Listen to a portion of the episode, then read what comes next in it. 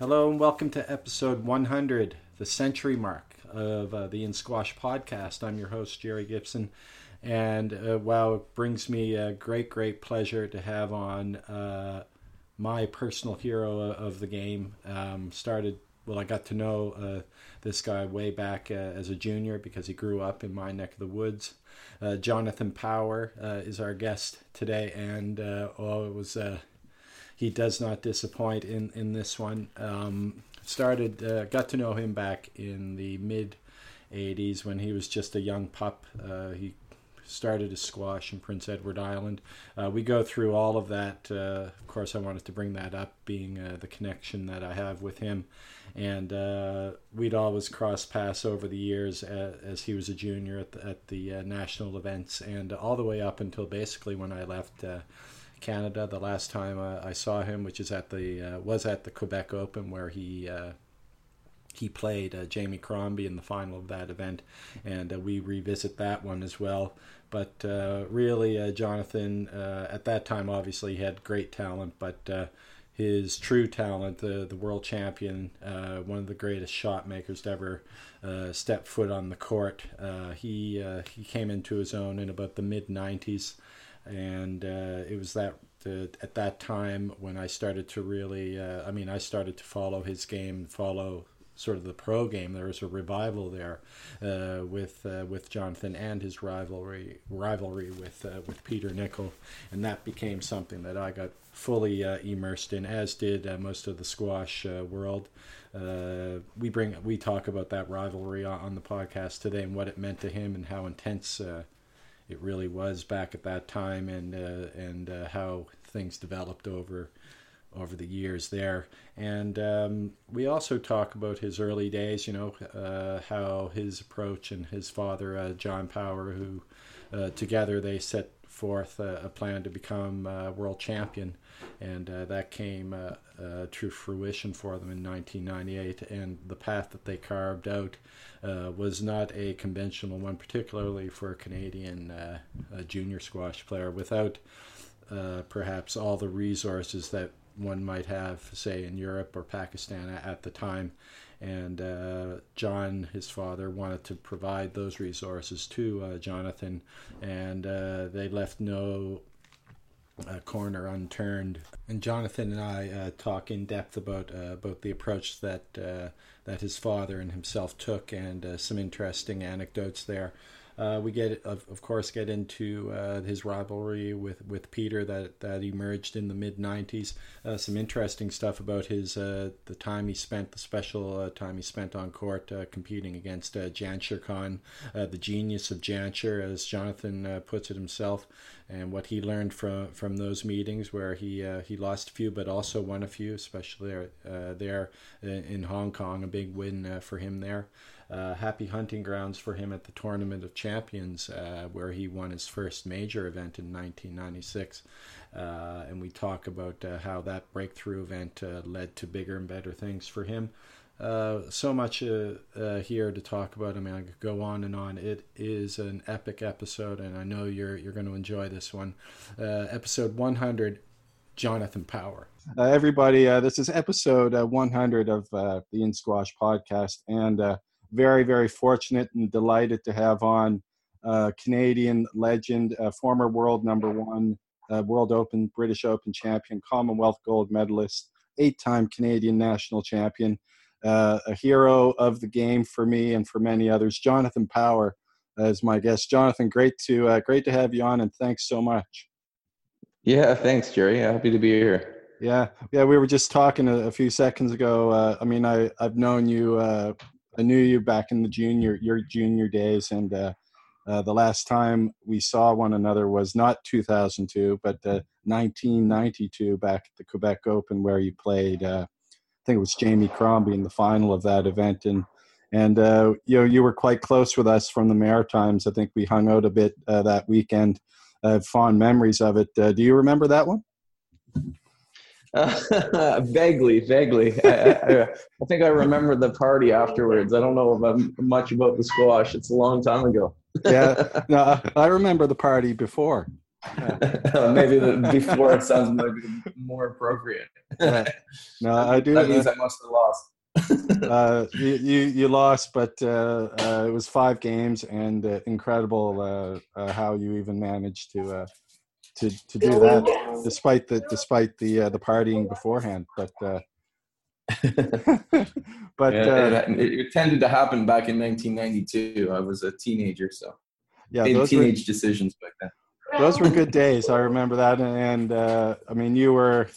I, I think I remember the event well. It was a- after the event we kind of hung out a bit as well, but uh, we'll talk a bit about that uh, later on. Uh, Jonathan, you've been working with uh, Diego, I think, recently. Uh, he's in the he's at the Pan Am Games right now. Uh, I think he's in the middle of his uh, singles. Uh, uh, in the middle of the singles draw. So these days, you've been uh, working with him. How have things been going uh, with Diego in the lead up uh, to this event uh, when you were working with him? Yeah, no, it was good. I was just down in Peru last week, and we were training for for a week. And it seems to be uh, most of the squash that I'm doing these days is with him. So, uh, yeah, I think he's he's doing great. You know, he's going to make a big uh, big push this year to get a little bit stronger and fitter, and uh, hopefully things go as expected today. Uh, but it's pretty typical, two matches in one day. But I think uh, he'll be okay and get through that. So, but yeah, more focused on getting getting up the rankings to that number one spot. So he, he needs a little bit, a little bit more strength, and I think he's prepared to put in the work. So he, he uh, will undoubtedly, in my mind, get there.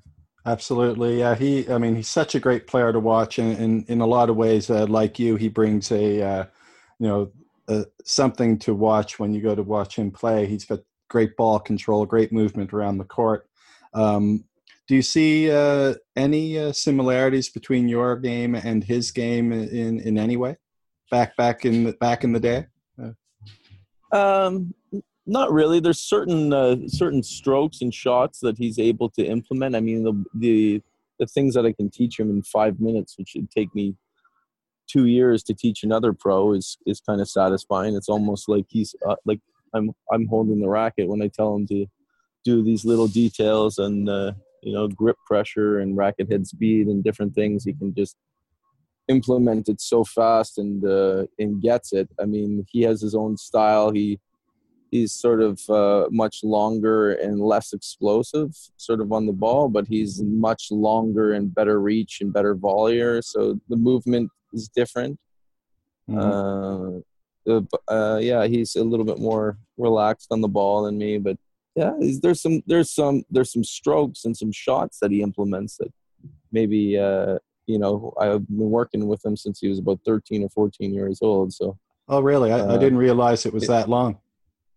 yeah, yeah, since he was a little kid, he's sort of uh, yeah, been uh, we've been, we're we've become very close since uh, yeah he was a little kid, and I helped him all the way through. So that was it's always been uh, sort of a passion project for me. It's not a business or anything. It's certainly uh, just uh, me trying to trying to help him get to where he wants to get to, and uh, uh, and he's getting there. And for sure, there's a couple things that he picked up over those nine years of us spending so much time together. Yeah, so there's absolutely. That some similar similarities there, but other than that, he's got his real own body makeup and his own style. And I mean, I I would certainly uh, trade in some speed for some length that he has, and uh, and just being so calm and relaxed. He's really got uh, such a great demeanor on the court, and, and able to. Uh, you know, fight just as hard on the inside, but stay really calm on the outside, which I really like.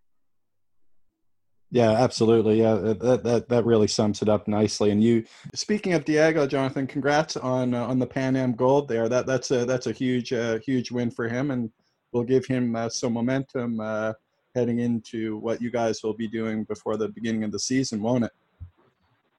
Yeah, absolutely. We couldn't be happier. It's like pro- it was definitely the biggest victory of his life, and just in the environment, uh, being at home in Lima and the crowd and everybody. Yeah, was his family, and yeah, no, I was really happy for for the kid. He's he deserves it. He's he's uh, he's playing that well. Yeah, for sure. He played real. I mean, uh, every time I watch him play, I, he sort of it's him and uh, Karim Abdel Gawad. When I watch those guys play, it's like I want to get out and uh, and uh, try to be as smooth and silky and hit the shots like they do. Uh, sort of like when you played. yeah, seems like a long time ago. that, since I could do things like that. Absolutely. Well, it wasn't that long ago, buddy, but uh, we know how tight it is at, at the top of the game now uh, for Diego, and uh, he has wins over everybody in the top five, maybe with the exception of uh, Abdel Gawad. But uh, so is it just a matter of uh, making a few tweaks here and there and perhaps maybe paying a bit more attention to strength and conditioning to get the those big wins at the big moments more consistently for him?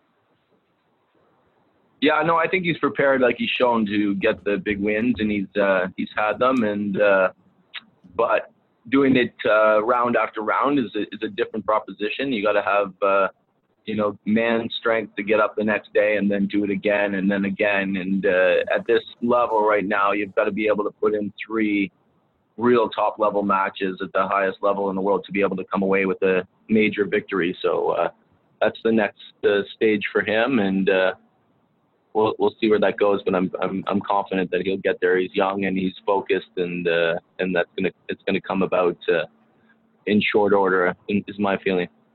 Yeah, yeah, for sure. Well, he's not. I mean, he's there already, so it's just a matter of one or two.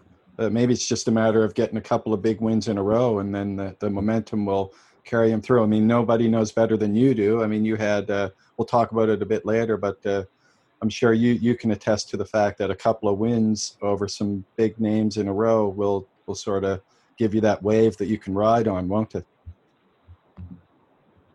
Yeah, no, it's um, it's the confidence, and and then when you have those three or four matches in a row, you just you build this unique kind of fitness uh, and strength just from match play. Like you, no matter how much training you do, impossible to replicate the the intensity and the sort of uh, the difficulty of, of a match uh, day in day out. So after you do four in a row, and if you're not completely injured by the end, you're you're incredibly fit, and that that'll usually uh, stay with you for, for a number of number of months afterwards. So uh, just got to get to that stage, and it's uh, it's coming. Yeah.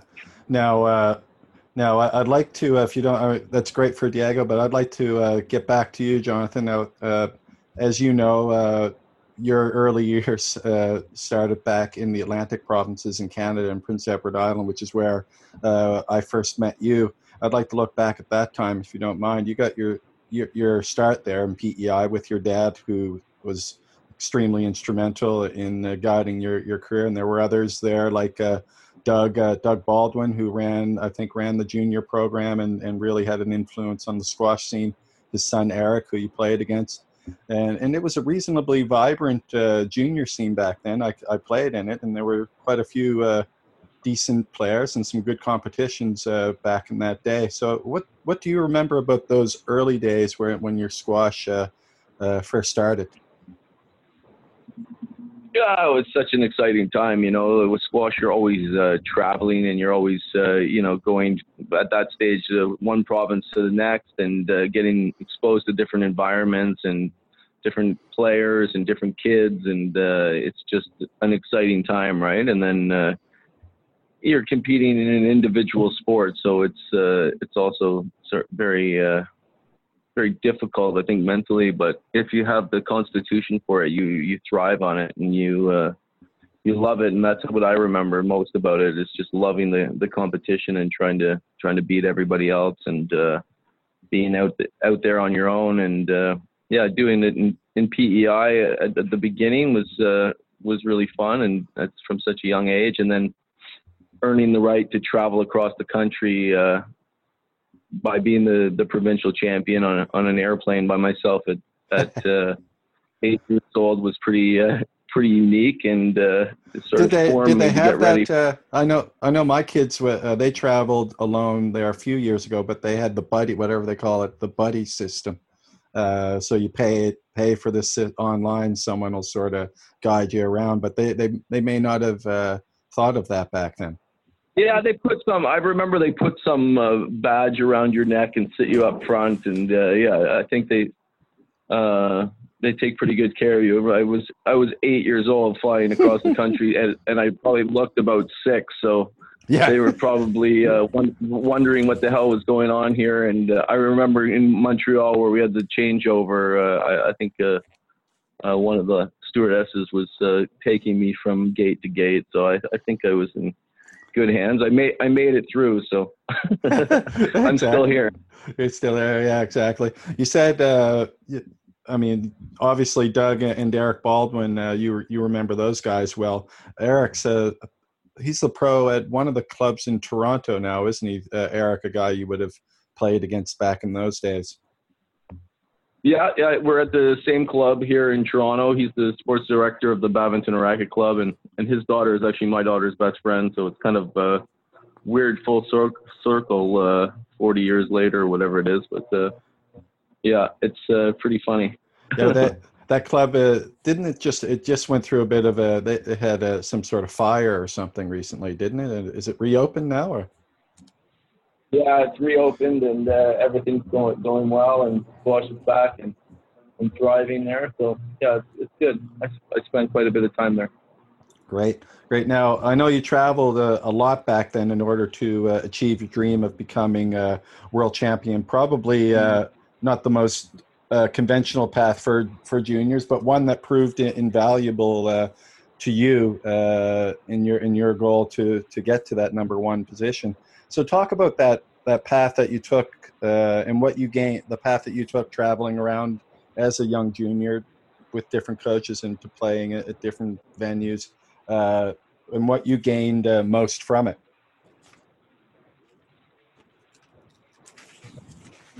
Yeah, I think everything uh, at that stage is a stepping stone, bit bit by bit. So uh, you know, first you got to win your your local tournaments, then the national tournaments, and then at a young age, I was traveling internationally, representing Canada. So getting to you know fly over to England and live in England and train in England from the age of 12 made a big difference. Getting to see what the level is out there in the rest of the world because uh, it's there's a big difference, and there's a lot of sort of uh, countries with a lot of programs doing a lot of good things and just being exposed to that then you can you know see where you have to go and uh, what steps you have to take and uh, that was probably the, the most important just being able to understand the math and then being able to map it out once i know where i have to go in anything i can sort of uh, you know work the math backwards from there right Yeah, so uh, it, that was that was the thing is the exposure yeah. Now my I know dad you was went. very sort of focused on that. My father just understood that uh, he was always exposing me to the the top level and the next level, and uh, you know, spending all of his time and his money trying to get me to understand uh, what was out there and uh, what I needed to do. So it was uh, yeah a, um, a really smart smart play on his part. Absolutely, yeah. Now I uh, I did have I spoke with uh, Rahmat Khan on, on my podcast uh, maybe about ten episodes back or so, and he did bring your name up, and he mentioned that that uh, you had spent time in London with uh, with his team uh, over there, including uh, obviously uh, Jahangir Khan. Uh, that must have been an incredible experience for you. What do you remember about that time? yeah, that was really incredible. Imagine living in England at the the best coach in the world's house with the best player in the world, the greatest of all time, and uh, at the age of 12, and just shadowing them and, and doing all the work that they were doing, and uh, just uh, really soaking up the environment. And uh, he just understood so much about uh, the game and uh, and sort of instilled that work ethic and. Uh, that the racket head speed and and just being able to generate the strength speed with the racket and really sort of formed probably a lot of my deception later on in uh, in my career because he just developed so much forearm strength and so much uh, ball striking ability from a young age by just repeating, repeating, like quick hitting, quick hitting, quick hitting, and uh, and really uh, that was such a, a great gift that he gave me, and uh, and then I ma- managed to turn that into what it became.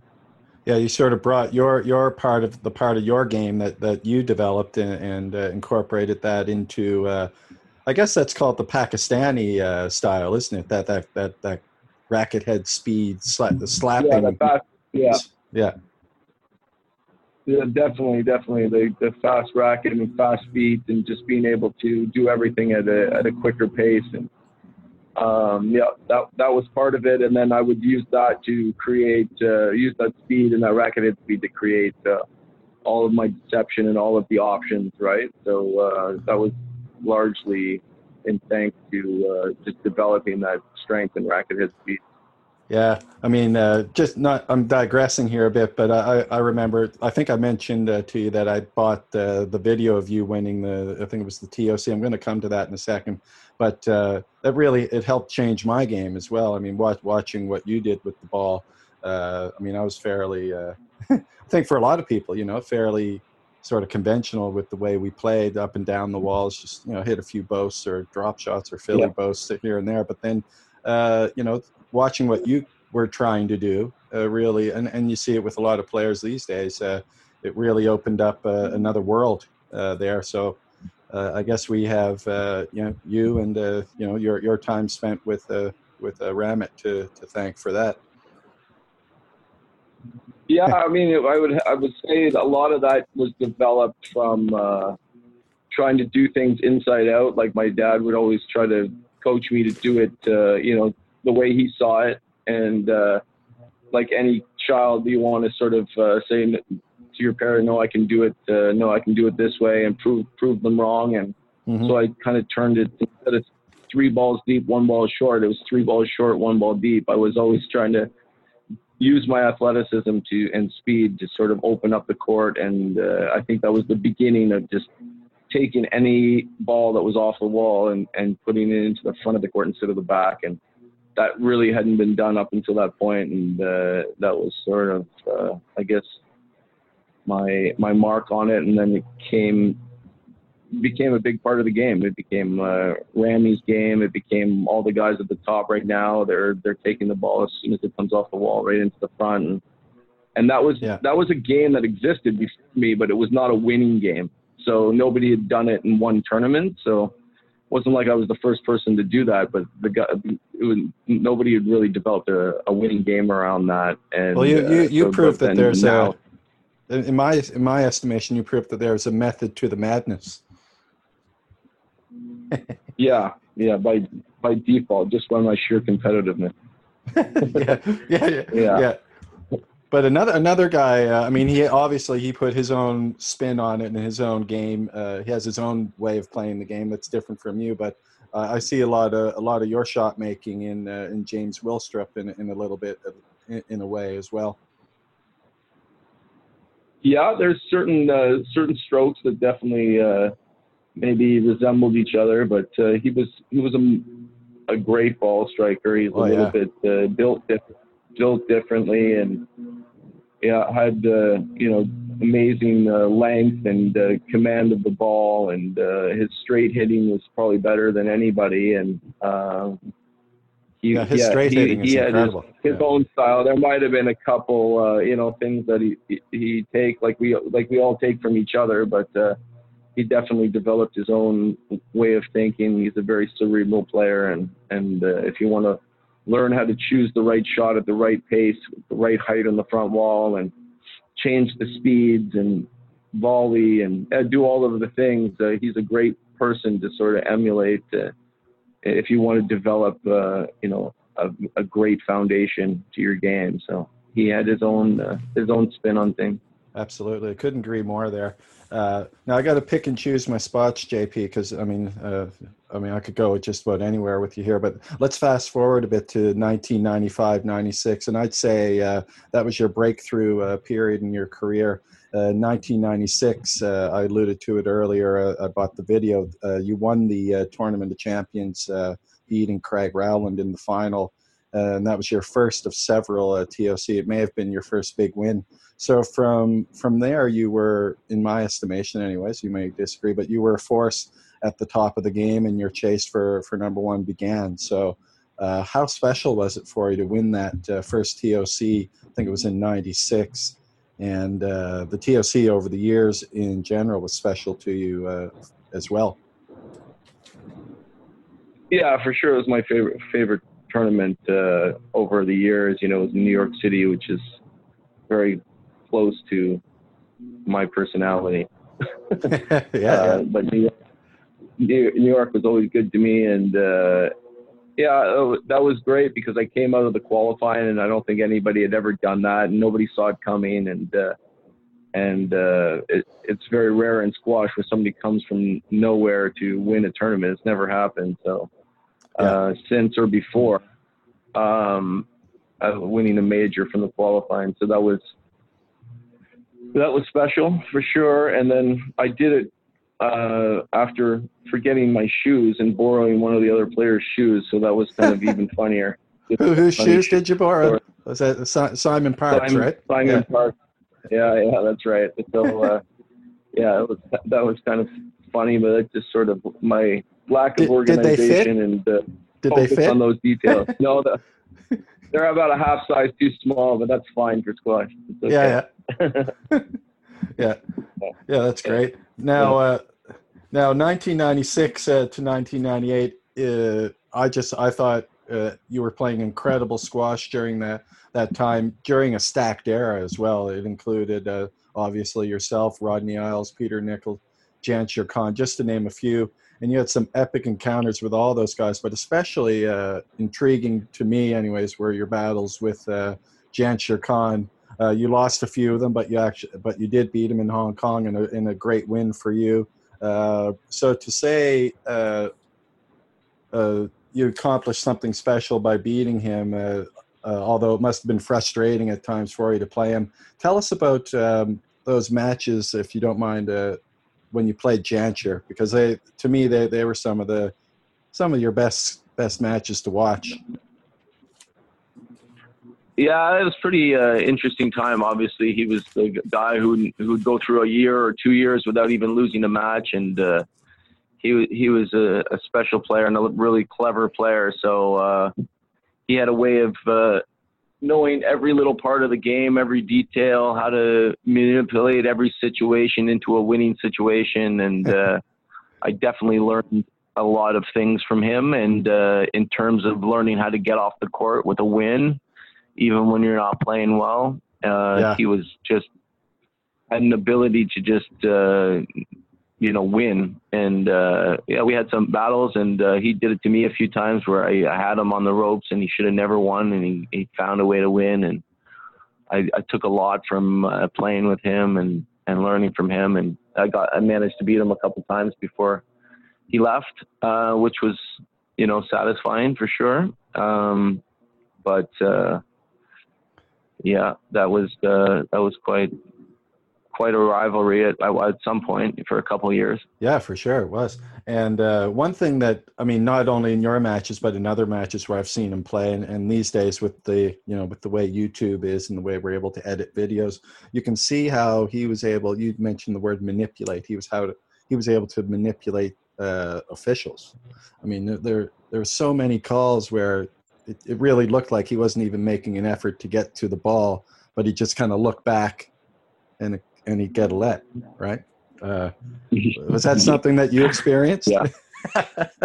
No, oh my God, yeah, yeah, he was unbelievable at it, and uh, he also earned that respect from the referees by winning so much. You, Yeah. you got to remember that uh, he he was the king, and those things don't come without uh, having a certain reputation of uh, greatness. So he, all of it goes together, and uh, yeah, he manipulated referees, he manipulated players in situations, and it was uh, yeah, he's very very clever in a lot of ways, and uh, you know some some players don't like that, but I ha- certainly have a lot of respect for anybody that can figure out how to, how to take everything that's in front of you and uh, and create a win from it. Uh, uh, you know, Absolutely. without uh, yeah, just uh, he was he was very very special sort of uh, type of player. Yeah, I guess the analogy you could make is sort of you know if you're in boxing, maybe you got to don't let the don't let it go to the judges. No, exactly. and if and if you do, he's he was good at selling to the judges if it ever went that way. So he was uh, he was good at uh, knowing exactly what was happening while while it was happening. Yeah, Yeah. Now uh, I know uh, 1998 obviously was a huge uh, moment for you in your career. You won the World Open, uh, something which I think you and your dad had uh, had drawn a plan out for when you were quite young. So, uh, what was that win? What did that win? obviously, it meant a lot to you, but could you express that to us? what that meant win meant for you, World Open champion.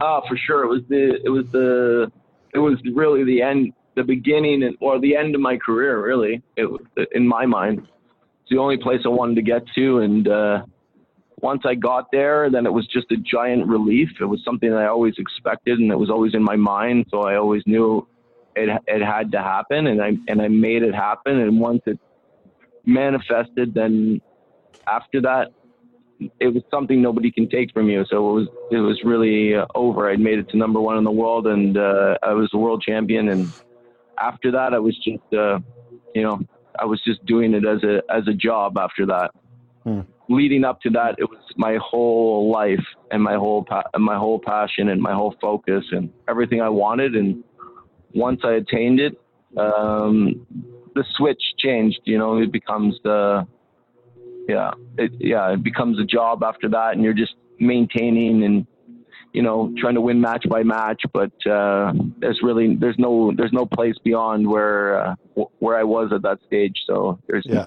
it's just more more of the same or less of the same. But um, I, I, mean, correct me if I'm wrong, but don't, uh, I mean, don't sell yourself short. You did. You had some other incredible feats. I mean, you just in terms of your your the way you retired. I mean, you you came out you you came back and uh, got to that number one ranking again, uh, and then retired. So I'm just thinking may, maybe that had some special meaning uh, for you as well, Sim- similar to the World Open. You you must have had that in the back of your mind that uh, I'm not going to go out at number seven in the world. I'm going to go out at uh, number one in the world.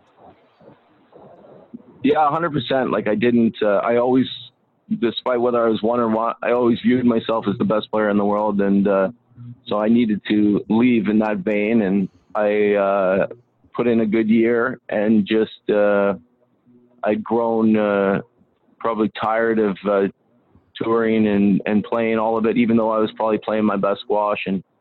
Got back to number one just to put the number beside what I thought was the truth in my head, and then once that was quantifiable, that fact that I was the best in the world, then I was ready to um, put an end to it.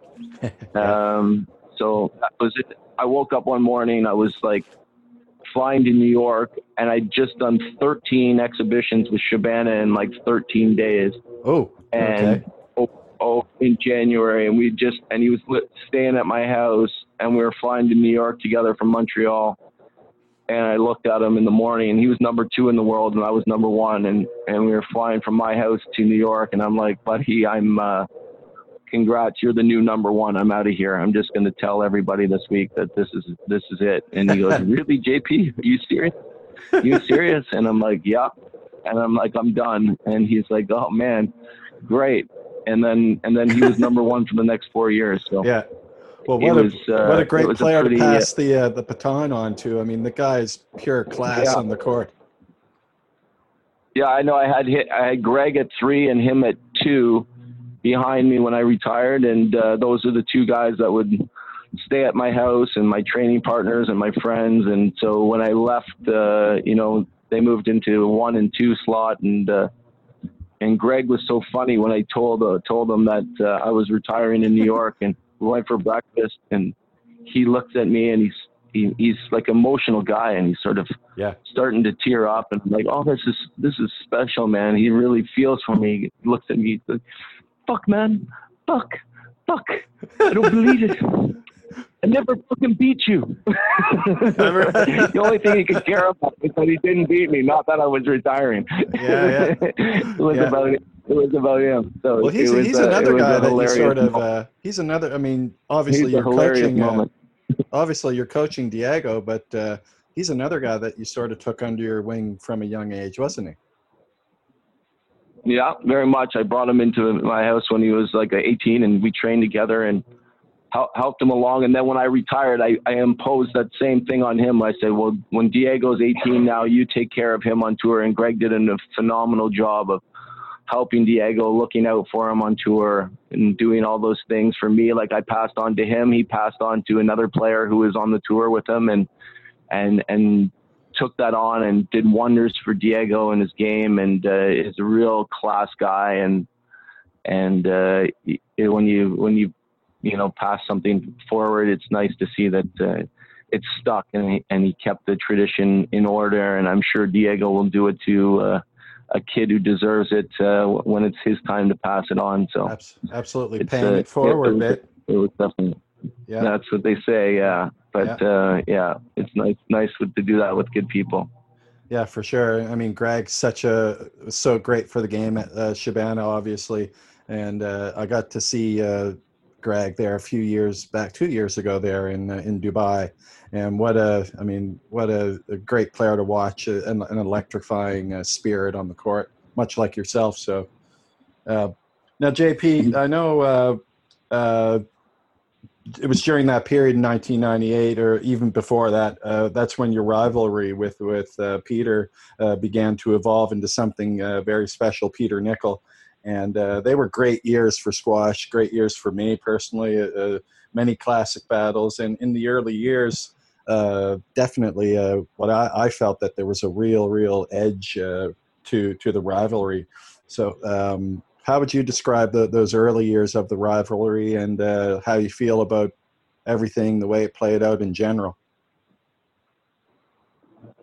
Yeah, for for sure, the early years we couldn't be more different as, as two individuals, and even our styles of game were completely contrasting. And uh, his was really the old style. However, he did it at such a great pace and uh, and volleyed the ball so well and took the ball so early. But uh, it was two different styles of games, two different personalities, and it was a real rivalry. There was certainly no love lost at the initial part of our rivalry. We were yeah.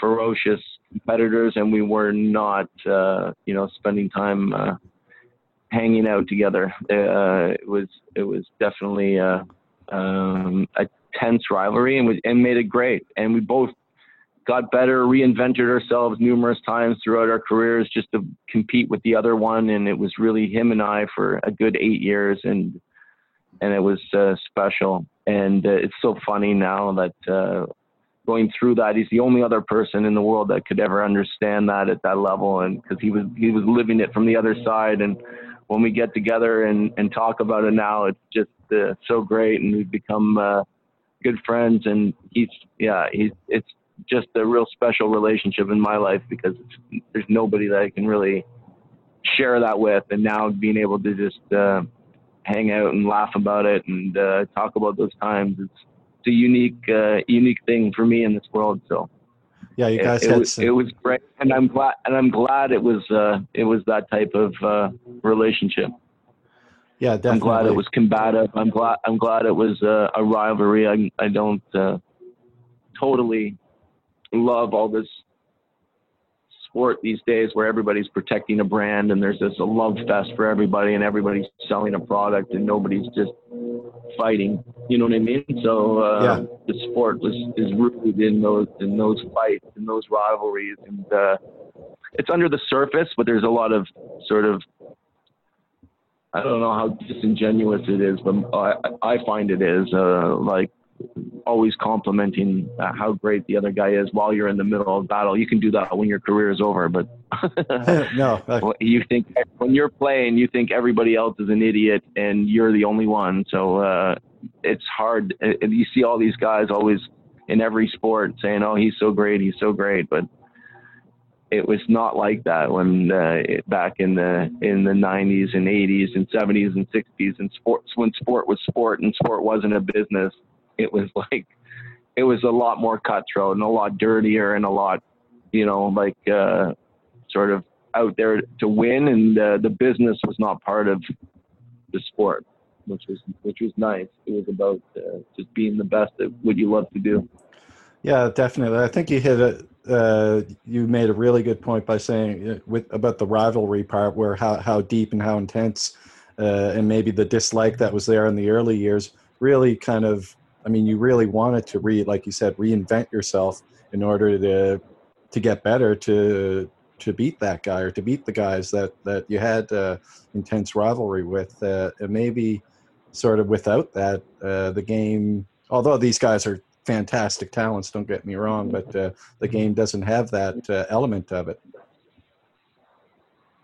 No, not not from what I can see. So uh, ho- hopefully uh, something will develop and just keep uh, everybody's a- attention. But uh, I'd like to I'd like to see something uh, you know something a little bit more uh, meaty at the top that's you know you can sink your teeth into and really cheer for one guy or the other, be in one camp or well that or the other. Exactly. I mean, too much gray going on.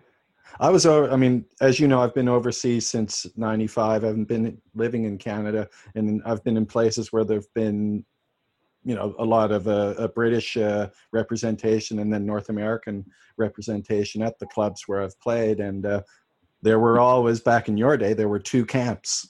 there was the power camp and mm-hmm. there, there, was the the Nicol camp, and uh, everyone had their opinions, and everyone thought, oh yeah, this and that about the other guy and uh, that's yeah. that's just missing right now. And and that was a lot of fun, good banter. Sit at the bar and just uh, argue about it all night, which was fun. For sure. And when I was growing up, there was always there was always the Australian camp, the English camp, the Pakistani camp. When I grew up, there were very defined lines on. Uh, you know, you know the rivalries and uh, who was in each person's corner. So it, it was kind of a different time, but yeah. Well.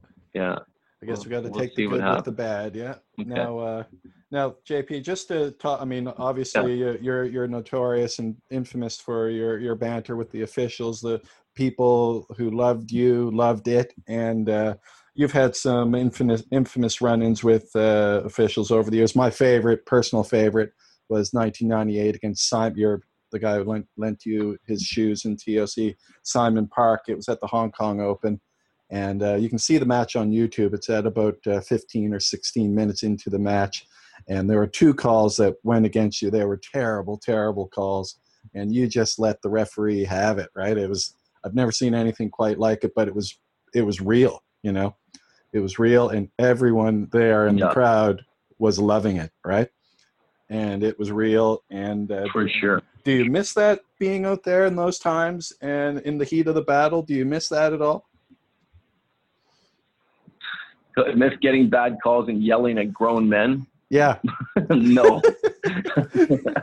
Because it looked like you enjoyed. It? Certainly not. No, no.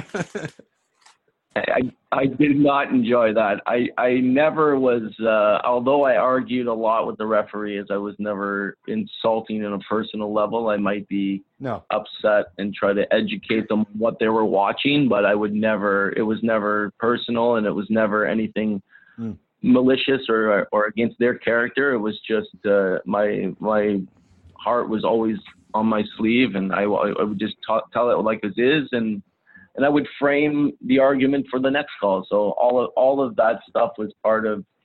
It wasn't contrived. It wasn't a tactic against my opponent. It was just pure emotion, and I was, and it was it fueled me and it hurt me too at the same time. So it hmm. was it had it had a, it was its own animal and it wasn't. Uh, it was just me. There's nothing I can uh, do to change it.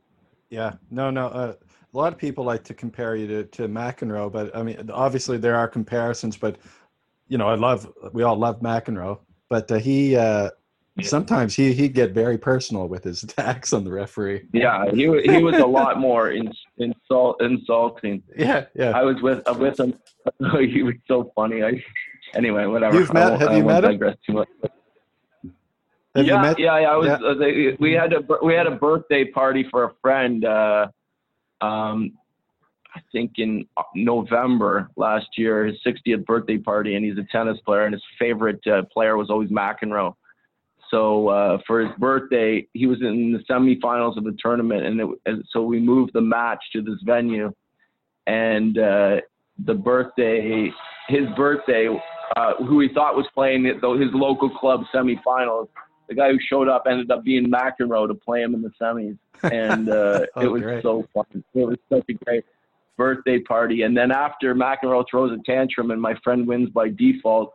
Oh, great! Um, so he's now in the finals of the now in the finals of the tournament, and at, at, for the finals of the tournament, down comes walking down the, the, the red carpet was Andy Murray to play Kevin in the final. And, oh wow! Uh, it was pretty. It was a pretty crazy birthday party. Let's just say. no doubt, yeah. yeah. and played McEnroe to play Andy Murray back to back for his 60th birthday, so it was pretty uh, pretty special. Wow, that, that's that's amazing. Yeah, that is amazing. Now, just uh, uh, on in, in terms of officiating, JP though.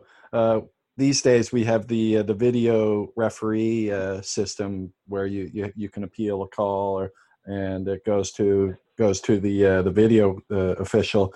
Uh, now I, have not this year especially, uh, and you see it a lot on the squash community on the forums on social media that it's not real. They're not getting it right in most cases, or in a lot of cases. I shouldn't say most. In a lot of cases. So, what's your take on on the three referee system and I guess uh, maybe even more interesting. How, as a player, how do you think you would have uh, responded to situations on the court in this under these circumstances?